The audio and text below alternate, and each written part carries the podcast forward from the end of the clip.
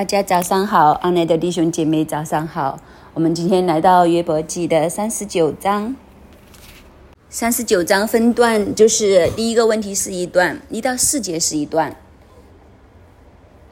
五到八节是一段，九到十二节是一段，十三到十八节是一段，十九到二十五，二十六到三十。当然，三十九章是接着三十八章。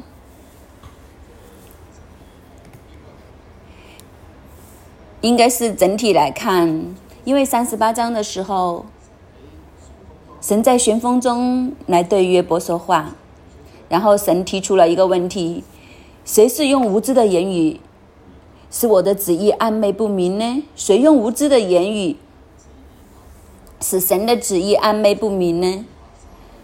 所以三十八、三十九章其实就是针对这个无知的言语，这个无知的言语使到神的旨意。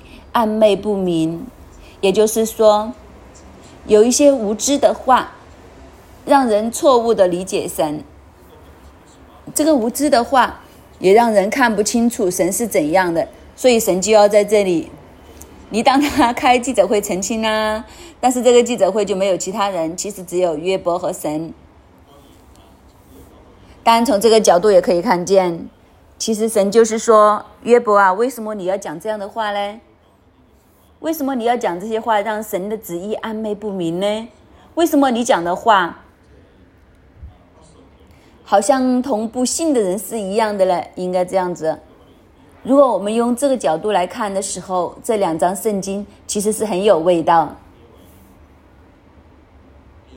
因为这位创造天地的神来到约伯的面前，和约伯说：“约伯啊，你不应该是这样。你没有试过，在你的信心最低潮的时候。”然后你很尊敬的属灵的长辈，或者是你属灵的导师师傅也好，他来到你的面前，拍拍你的肩膀，跟你说：“你不应该是这样的，为什么你会这样想呢？”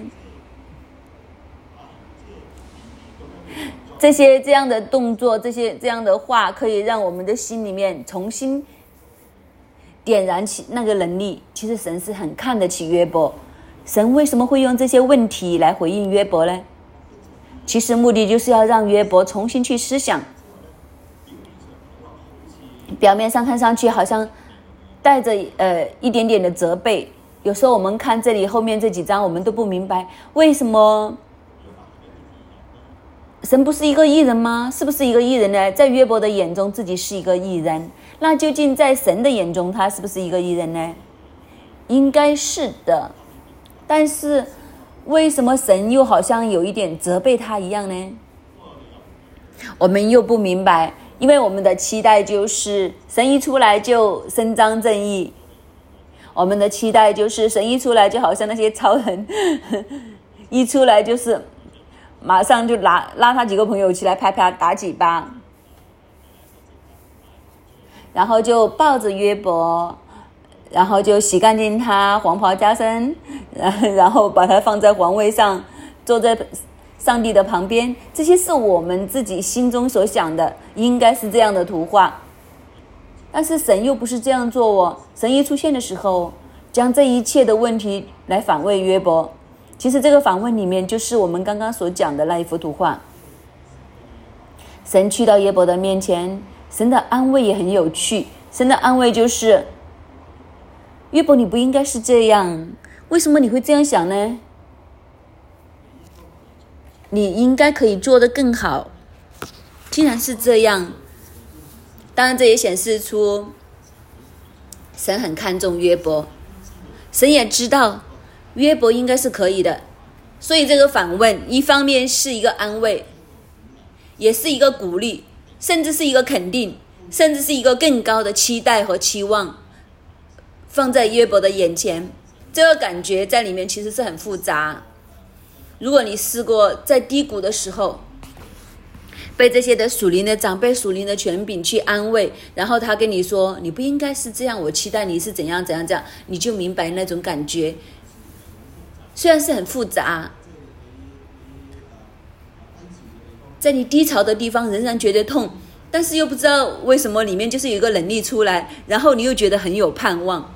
然后你又觉得很有动力，可能一转头，你就会发现，你从那个低谷里面走出来了。但是那个低谷的环境有没有改变呢？可能还没有哦。但是你的心灵好像突然醒了一样。这个时候的约伯其实就是这样，他的环境改变了吗？没有啊。他从头顶到脚底的毒疮好了吗？也没有啊。这个位又是我们有时候不明白的。他都已经这么辛苦了，神你先医好他再说啊。就是我们都有这样的期望，就他现在这里又痒又疼想死，但是神也很有趣，他不是呃医治先，他先走这个位先，这个位其实神看的和我们看的最不一样的是什么呢？神了不了解我们的痛苦呢？了解，神知不知道约伯现在的辛苦嘞？知道。但是原来苦难的答案不在乎苦难什么时候消失，也不在乎苦难是不是已经止住。原来苦难的答案是在我们的信心里面。当我们的信心夸胜的时候，苦难就不再是苦难。所以神不是来解决我们的苦难，神是来解决我们的信心。这才是神的策略，所以神的这一番的对话，看似责备式的，其实是安慰鼓励，就是要解决约伯的信心危机。约伯的信心危机最大的一个位置是在哪里呢？就是他在这里不停的问神：“你去到哪里？神你去哪里？神你为什么不出来和我对话？神你去到哪里？你的公义在哪里？我现在遭遇这些情况的时候，你不理吗？”虽然我不在里面，不敢在你面前来讲，赏赐的是耶和华，收取的也是耶和华，但是耶和华去到哪里呢？这就是约伯的信心危机里面最大的，他好像觉得神已经消失了，神好像已经不再掌权了，所以黑暗就是无期限，这就是约伯的信心危机。所以在神在面对这一切的问题，神也是回应，也是回应他的信心危机。三十九章继续下去，我们先看是三十九章第一段落一到四节。山岩间的野山羊几时生产？你知道吗？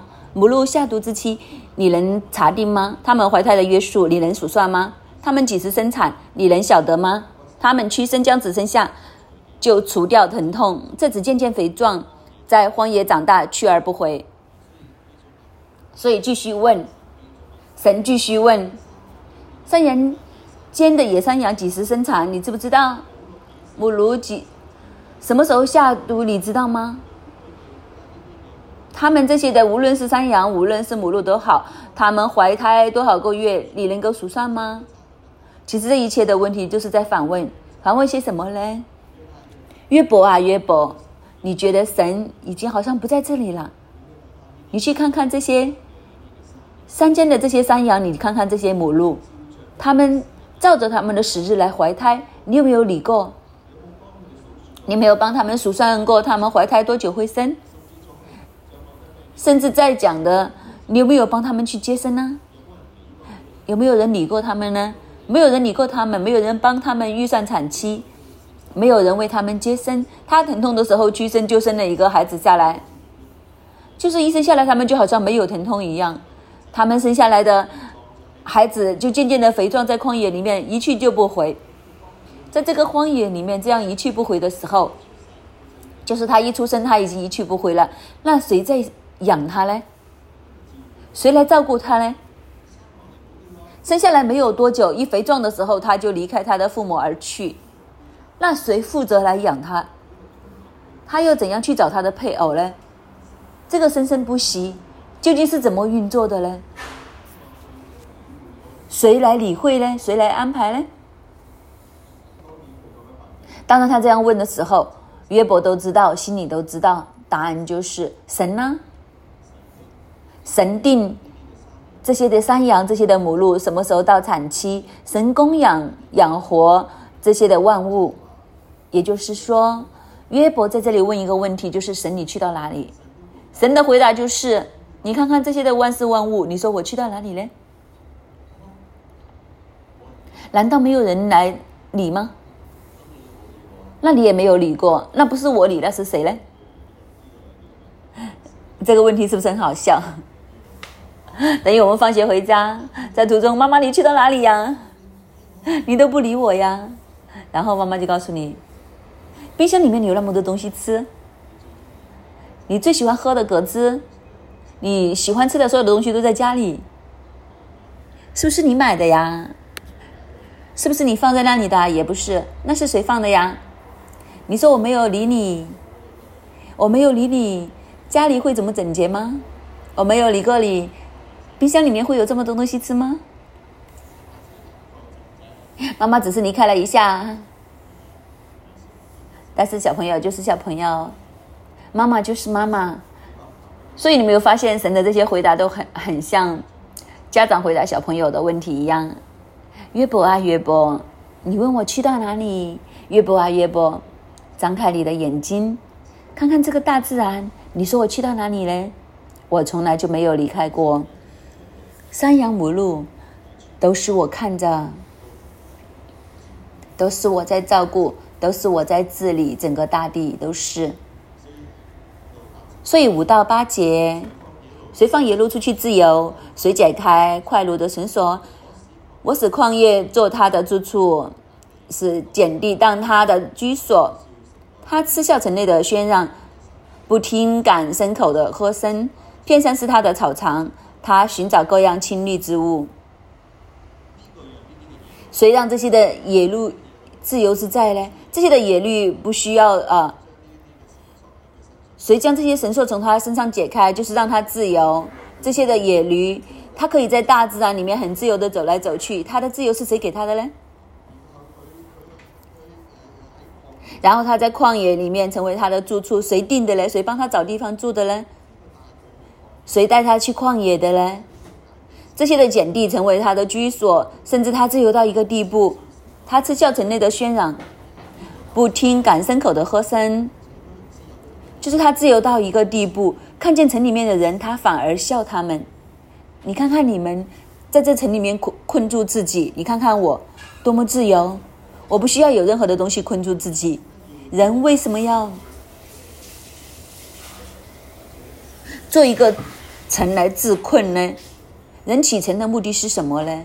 在古时的时候，城是他们的保护。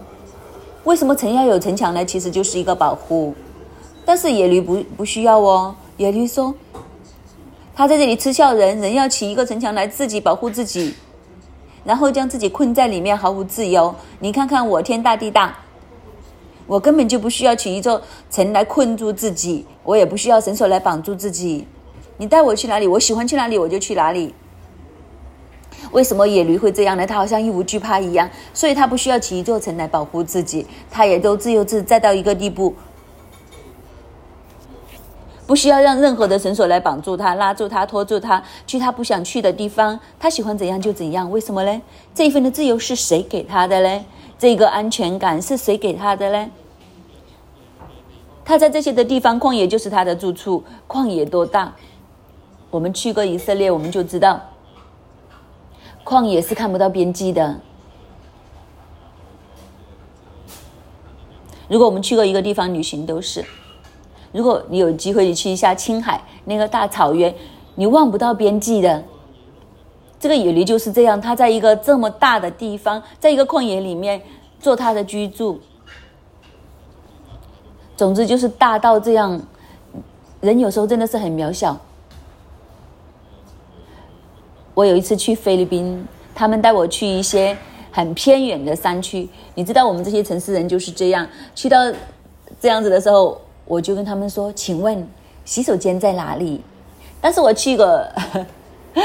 我 我们的同伴就哈哈大笑，然后就告诉我，牧师，牧师在你眼前全部都是。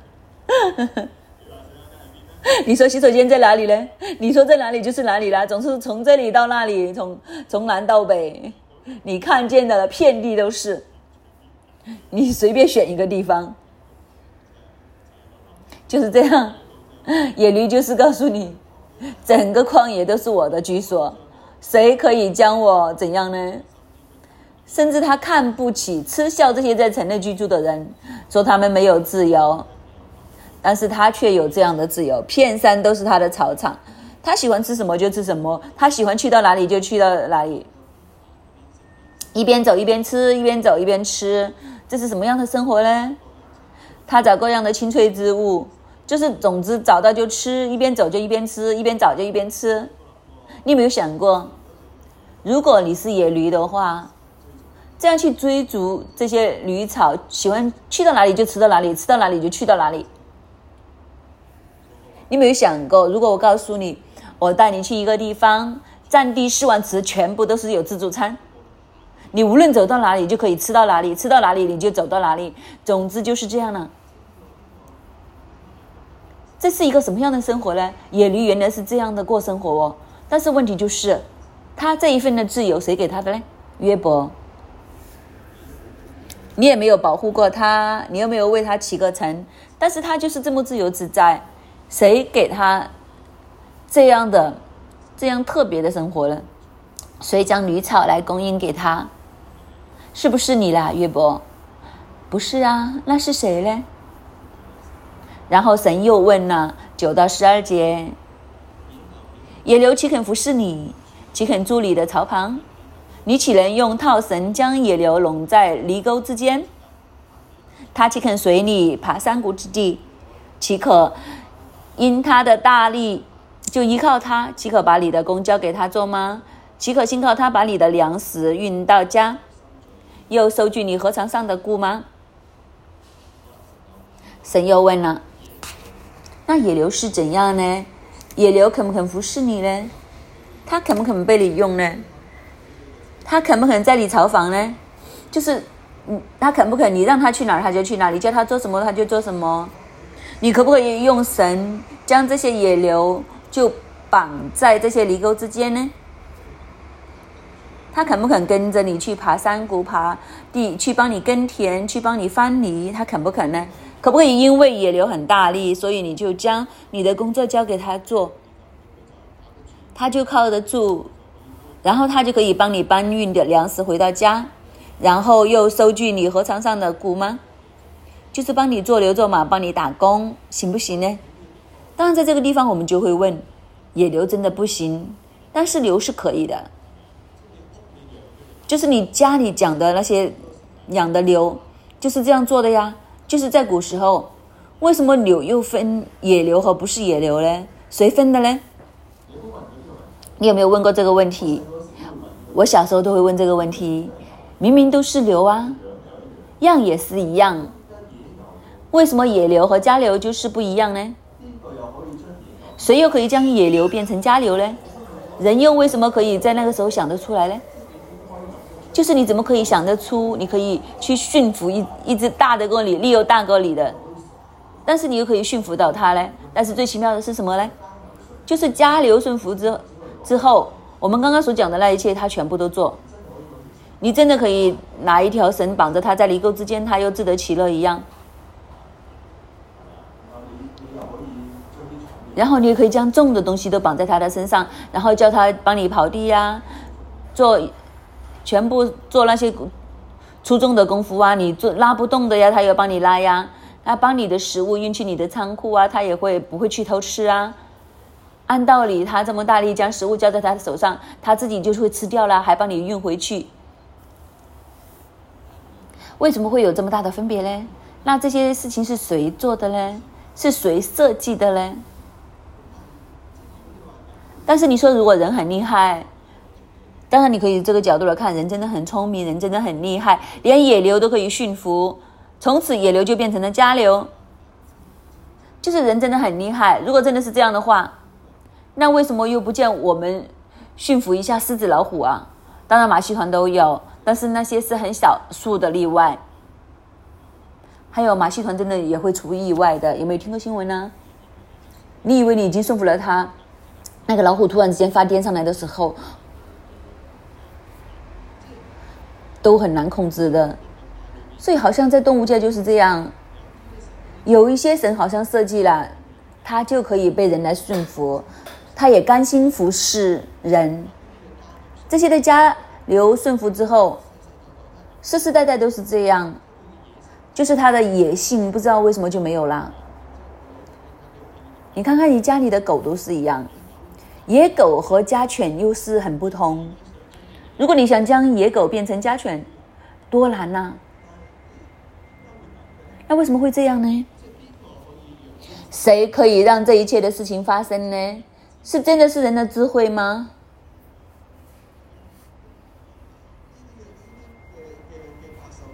这些百兽这么有个性，是谁定的呢？谁让这一些的这些的牛到今天还是在服侍人？是谁造成这件事情的呢？约伯啊，约伯。你在问神去到哪里？神可能跟约伯说：“约伯，你看看那只牛，到今天它还在服侍。那你问我去到哪里？这一切难道不是我所预备的吗？这一切难道不是我在这里营运的吗？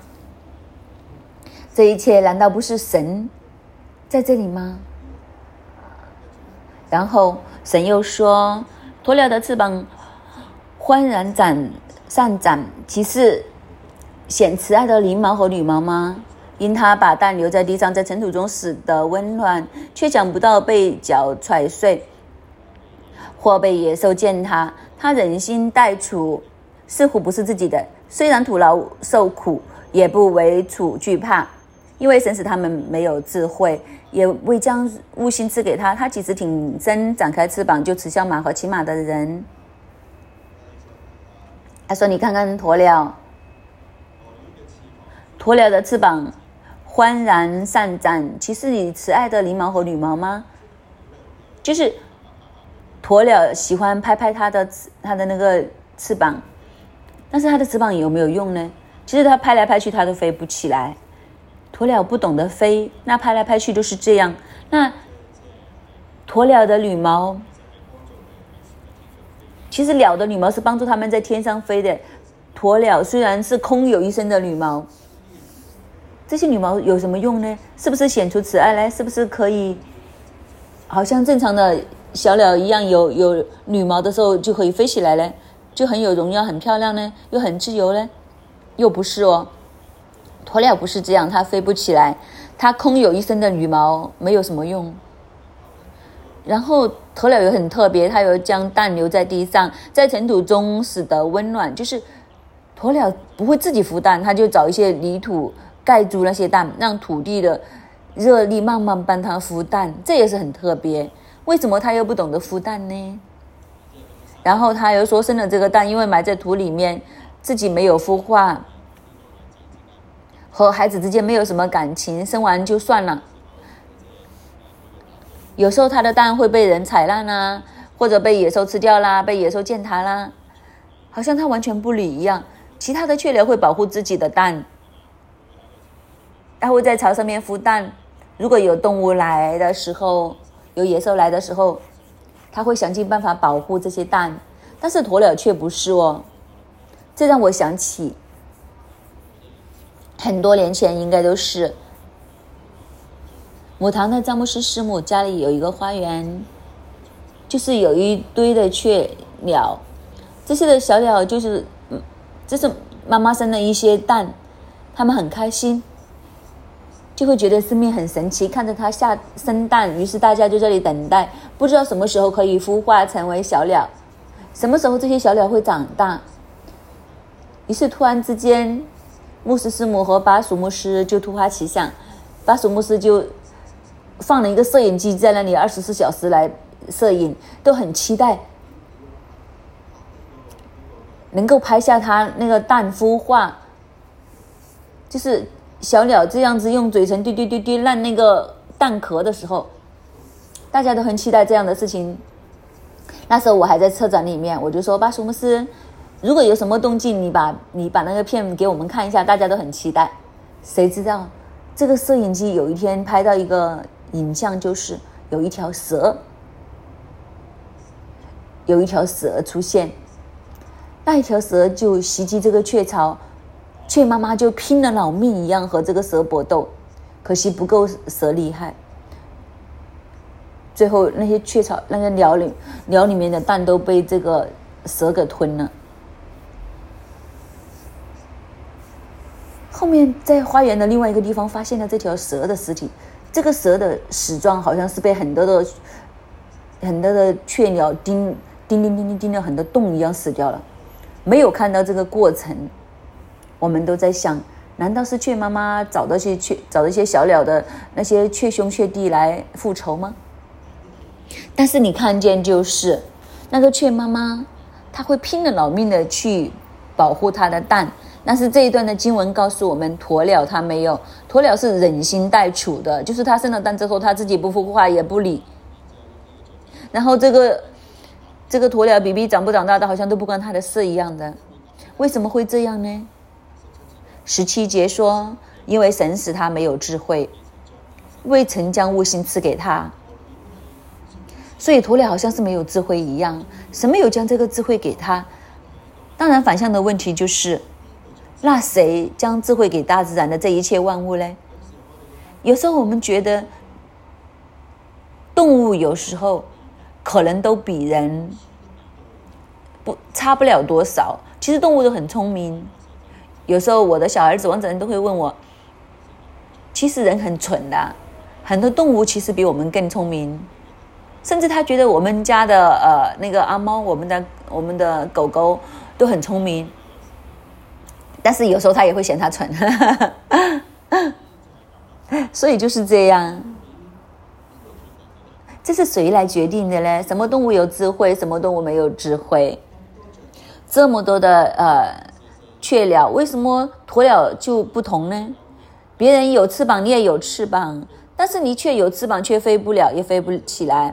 然后你也没有智慧，生了蛋你也不懂得孵。然后你的 BB 遭遇任何的患难困难的时候，你甚至鸵鸟甚至到一个地步，就是他根本就不认得谁是他的孩子，所以他根本就不会去保护。有时候自己逃命先，他怎么会理他那个 BB？那个 BB 好像跟他没有关系一样，没有亲情一样。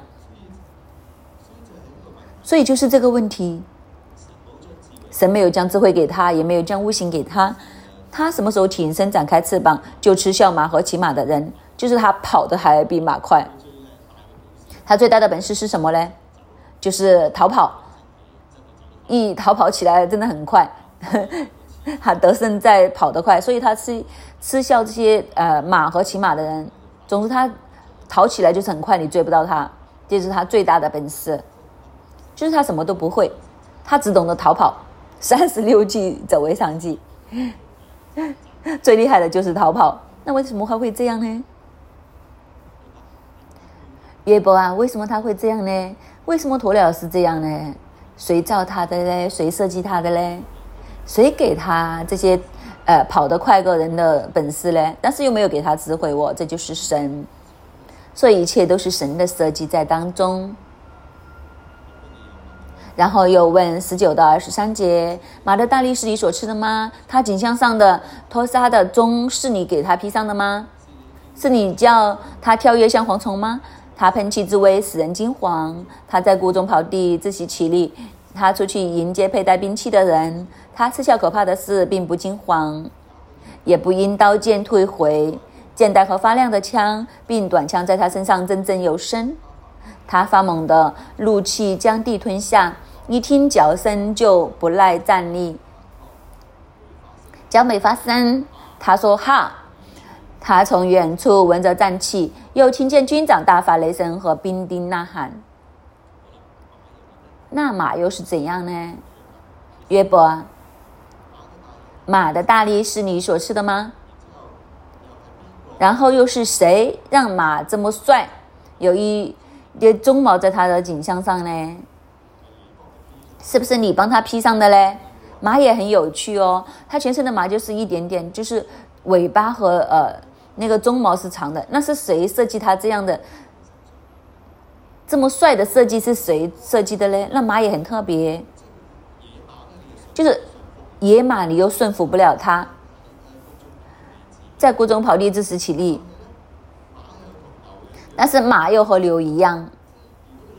如果你可以顺服了他的话，他又可以很顺服，他也可以很听话，甚至去到一个地步，不单只是呃顺服下来，就是战马就更特别了。其实后面这一堆就是形容这个战马，他迎接这些佩戴兵器的人，吃怕吃笑可怕的士兵都不惊慌，战马的勇力勇气在战场上面一无所惧，就是你骑着战马。战马是够胆冲到敌阵里面，对方拿着刀啊、枪啊、棍啊、剑呢，对着战马，战马是不会害怕的，他够胆冲过去。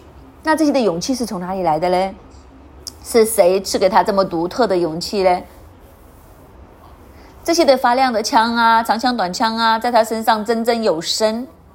这么多的动物，为什么是马用来打仗的呢？你听过战马？战马很厉害。当然，在古时，这个骑兵就是最厉害的。战马的骑兵就是最高强的武力。那为什么不是战牛呢？牛也够大力呀。牛更加是皮粗啊。为什么没有人用战牛，一定是战马嘞？又有没有人是战犀牛的嘞？或者是其他的？为什么不是其他的野兽呢？战虎啊，战老虎啊，有没有骑着老虎？老虎的威力不是更大吗？它不受你控制啊！对方出刀刀剑剑的时候，可能牛会退后啊，会站在那里不动啊。但是战马就一无所惧，它就是这样可以冲进敌阵里面，一听到脚声。就不赖战力，就是服从性又高。你叫他怎样，就算是打仗，这个脚声响起的时候，战马心里面都不会惧怕，甚至他说：“啊哈！”就是舒展筋骨的时候到了。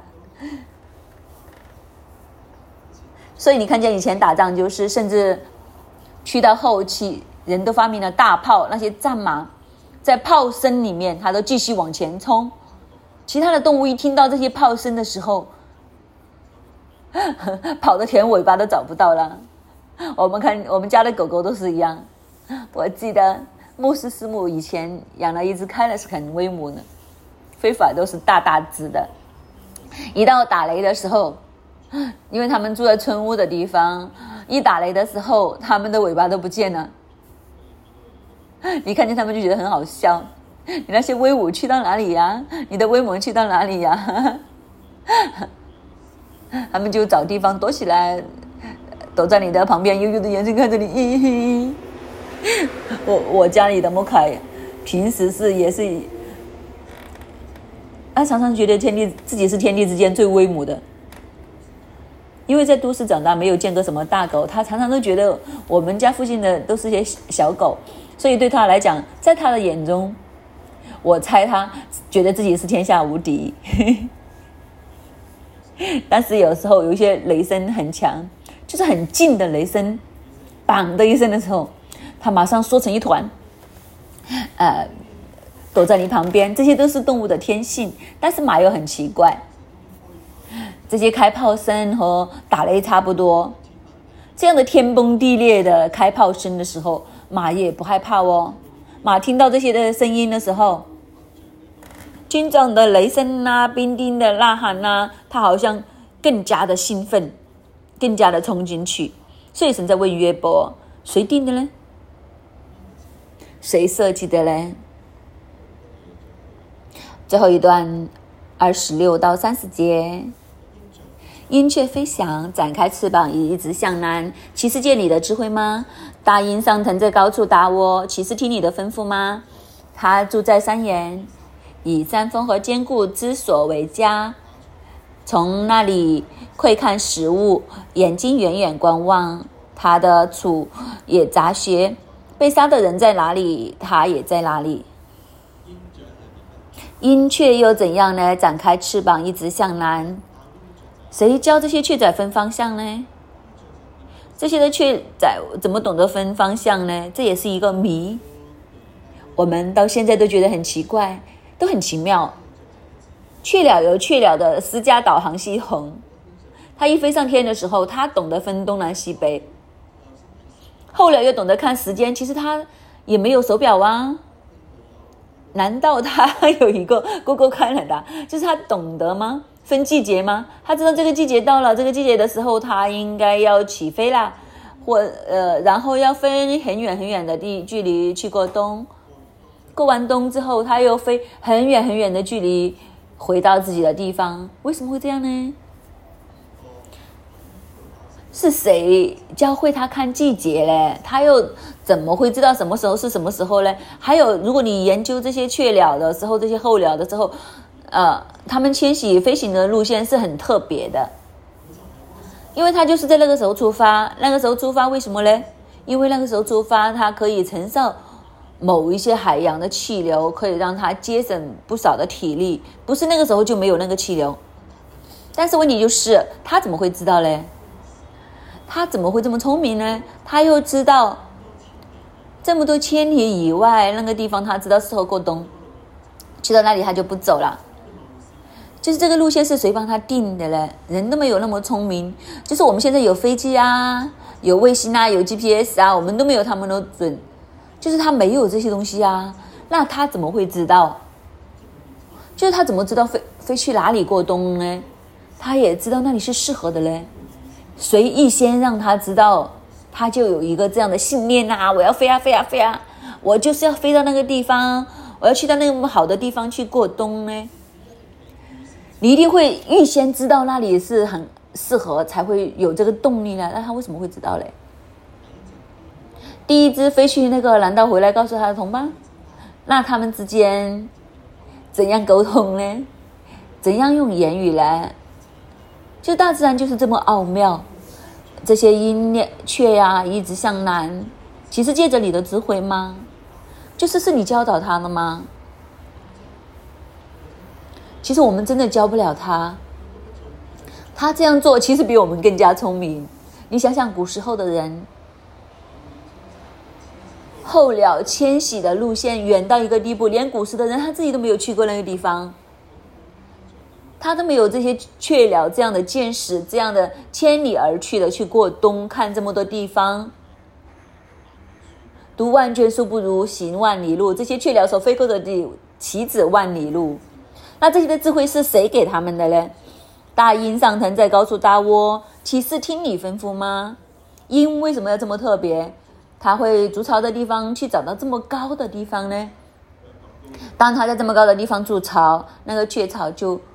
根本就什么都不用做，就已经很安全了了。猛兽根本就去不了，怎么爬呢？爬得上去的那些对它又没有攻击性，爬得上去那些叫什么呢？山羊啊，那些的动物。但是那些山羊吃草的，不会吃鹰比比的，反而鹰比比长大之后就要反过来吃山羊都有。所以这些智慧是谁给他的呢？他在这么高的地方去搭窝，所以他的窝是很稳固的，是不是你吩咐他的嘞？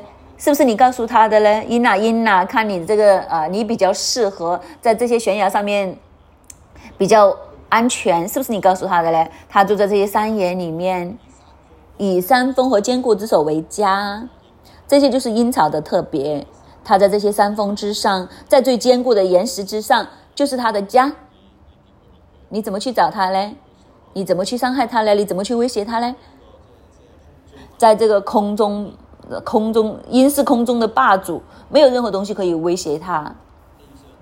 地上的猛兽可以和它比，但是它的家在山上，地上的猛兽都去不了。所以它就是这样。而且鹰在那里就窥看食物，眼睛远远观望。鹰的眼是看得最远的，鹰的视力是动物之中的冠军。你看不见它，它已经看见你了。所以它一盯就盯到它的食物，然后从远处就看见窥探出下面的一切，然后在最佳时机，他就扑下来猎杀。鹰这么厉害，还有鹰也很有智慧，他不知道为什么又懂得分被杀的人在哪里，他就在哪里。他在天上面好像巡逻一样，看见哪里有食物，他就。看住被杀的人在哪里，他就在哪里出现。这一切的智慧又是谁安排的呢？所以，其实神是在问约伯这么多的问题，其实是要让约伯知道的，就是约伯啊，约伯，你用无私的话让神的旨意暗昧。你在这里讲神，你在哪里？神说在万物当中，我在这里；天地的运作当中，我在这里。约伯啊，你在低谷的时候，你所问的问题，答案在哪里呢？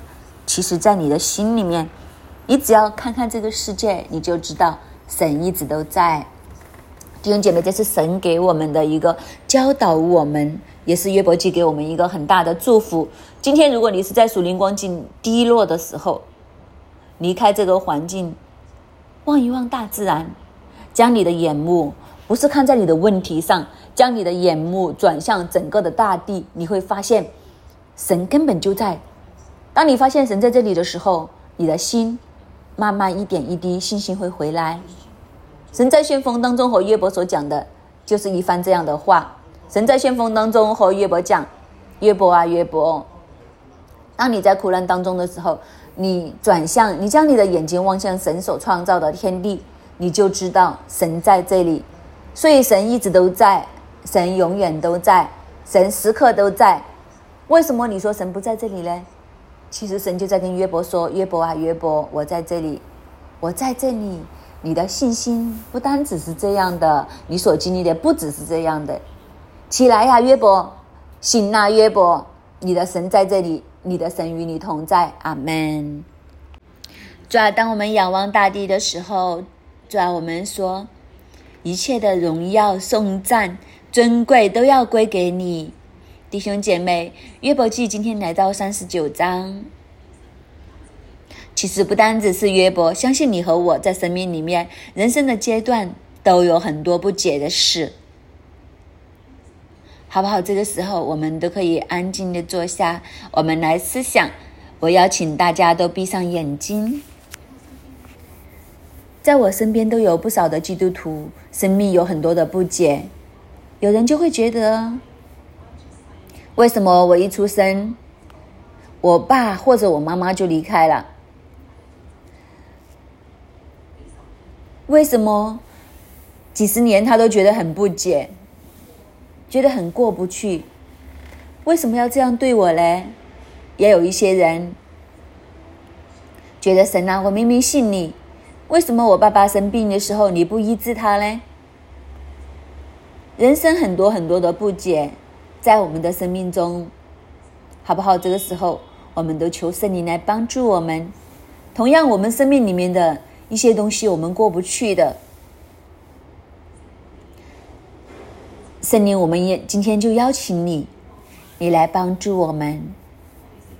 我们承认，在我们人生的不同的阶段，有很多东西都是我们的痛点。我们会觉得神你在哪里？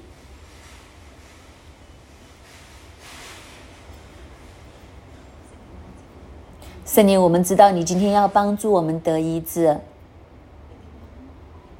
你怎样帮助约伯？今天你都要临到我们当中，来帮助我们。愿意寻求你的每一位，在我们很多不解的里面，在我们人生很多的苦难当中，我们亲身经历，或者是我们所爱的家人朋友所经历的。这个痛，这些不解，今天我们恭敬的带到你的面前。苦难神学是信心神学，在三十九章里面，当你出现的时候，你没有拿走约伯现在身上的痛，那些的毒疮，你不是先医治他，你是先来帮助他。信心得以夸胜。今天在我们的生命里面，同样很多的不解，很多的痛，可能依然的存在。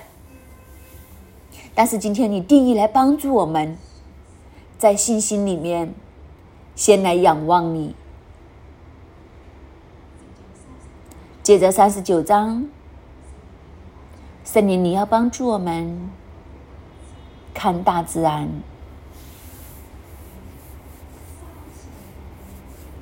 看山上面的野山羊，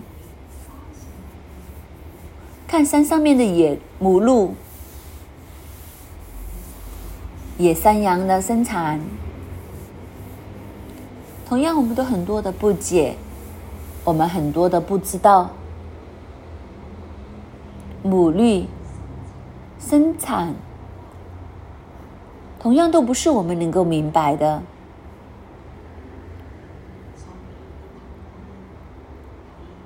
再来，你带领我们看原野的野鹿，为什么野驴可以这么自由呢？为什么？野牛不会跟人想怎样就怎样呢？鸵鸟为什么可以这么忍心的呢？神，你没有给他智慧，没有赐给他悟性。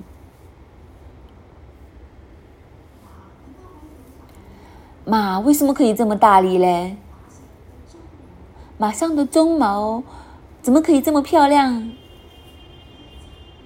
一切的一切，我们都不知道，我们都不明白。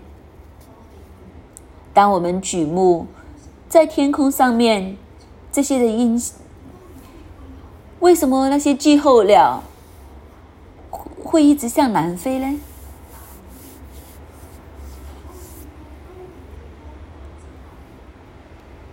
大鹰为什么可以去到这么高的地方搭巢呢？神啊，不单在我们生命里面，在我们身边这么多的东西，我们都不明白；在我们人生的里面有这么多的事情，我们都不明白。当我们举目望向这个大自然，我们承认有很多的东西我们都不明白，但是在大自然里面的一切，你掌权。当我们很多东西不明白的时候，当我们很多时候问神你在哪里的时候，今天你要透过大自然告诉我们，你在这里，你在这里，圣灵，你今天就来帮助我们，从我们的不明白，我们自己的问题，我们人生的痛苦，我们今天。转目看向你，当你带领我们看这个大自然，无论上一章的日月星宿、云彩、雨水，到今天一切的一切，无论山上的、平地的、天空的，一切的大自然，一切的动物，人所能理解的又有多少人？但是，一切都是你所创造的，时间都在你的手上。无论野山羊的生产、母绿的生产，一切的一切都在你的手上。季候鸟的南飞，这些的节奏都在你的手上，都在你的手上。神啊！唯有你是神，神呐！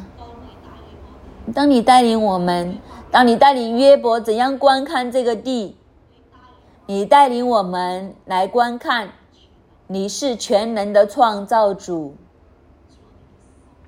主啊，我们的心要再一次，你创造天空的，你创造大地的。你命江河永流，你命群山复苏。主啊，一切的一切，你是神，你是神，你赐生命。我们的生命是你所创造的。主啊，我们要再一次来到你的面前敬拜。我们要再一次来到你的。面前来敬拜你，你是全能的创造主。我的心呐，你仰望神。我的心呐，伏在神的跟前，因为神掌权，我们可以放松。这个大地不是由我们来掌管，虽然我们很多不明白，但是我们可以交给创造主，敬拜这位神。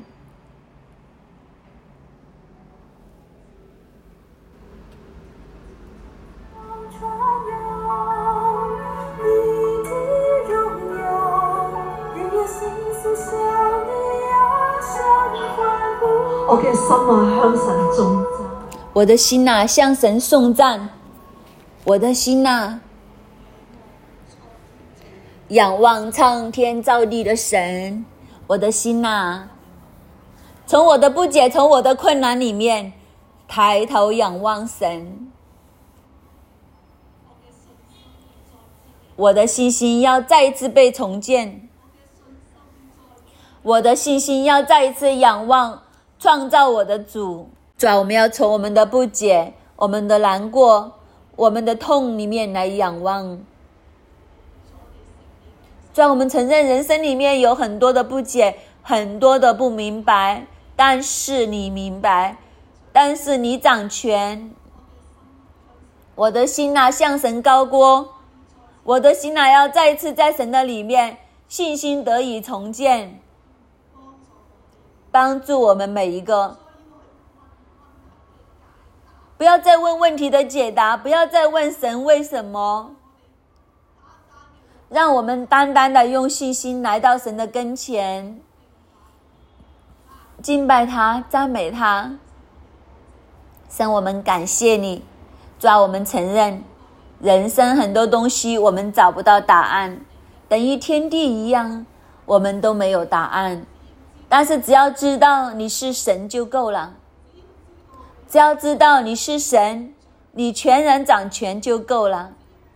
只要知道沧海大地你都在当中，你仍然在那里。当我们说神你在哪里的时候，你今天告诉我们你在这里，你仍然掌权就够了。主，我们感谢你。你昔日怎样兼顾约伯的心，你今天也同样来帮助我们。孩子不是要找答案，我们要找的是神，你自己。主要当我们找到你，我们就有答案。当我们找到你，我们的心就可以得放松。主要不是我们能够知道多少，是你都知道。我们的心就可以得安慰。主啊，人生很多的痛，无论过去，无论现在，甚至将来。虽然，我们承认，我们都不一定有答案。但是，当我们抬头，当我们从我们的困难里面仰望，我们仰望天空，仰望大地，我们说是的，神你全然的掌权。弟兄姐妹，这个时候，让我们将我们的不解都告诉神。在你的生命里面，有一些什么东西是你一直都觉得压在里面，你觉得很艰难。无论是你的童年，甚至是你成长的里面，你的工作，甚至是有些人经历过意外，你会觉得为什么会是我？很多很多的不解，今天都全部交给神。交给神，告诉神，神啊，我放手，我放手，这一切我都相信，万事互相效力，叫爱神的人得益处。我不要再钻在当中要求答案，给我仰望你，给我可以放手，可以全然的相信你。让我可以进入，因为可以信靠而进入放松的里面。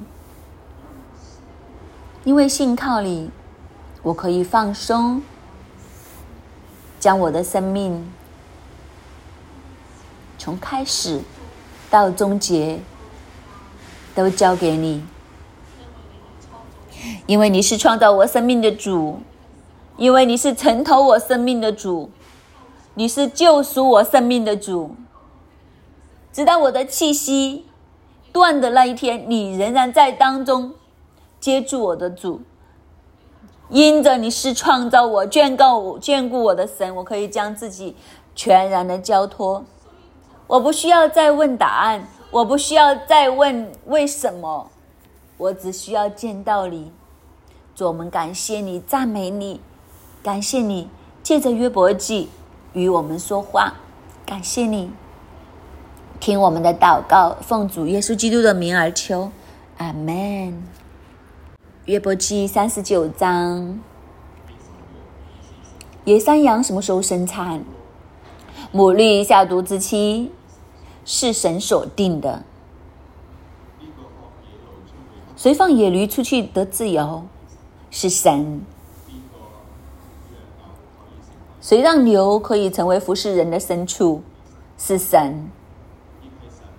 也是神，没有将智慧给鸵鸟，也是神使马可以与如战马奔腾，毫不畏惧，更加是神叫小鹰在山峰和坚固之所筑起他们的家，一切都是在神的手中。弟兄姐妹，今天我们都要这样从万物当中看见神。从万物当中认定神，因为神是一切的答案。约伯不断的问，不断的问，到最后，答案仍然是神。求主帮助我们，我们一起为我们的心来祷告。圣灵，求你进入我们每一个人的心里面，你开我们属灵里面的眼睛，主要让我们看见，你就是万事万物的答案。其实很多时候，我们要找的真的不是那个答案，只要我们找到你，而你是活着的神，只要我们寻求，就必能够寻见；只要我们开眼，就必能够看见。你是在天地之间掌权，你是万物当中活着。主啊，求你帮助我们，让我们重新的调整我们的眼光。我们要注视你，我们要寻找你，我们要知道。你是一切的答案，有了你就有一切。主要求你帮助我们，将一个这样的看见，将一个这样的信心放在我们个人的里面。主，我们感谢你，听我们的祷告，奉耶稣基督的名，阿门。感谢主，我们今天的晨祷就到这里，愿主祝福大家。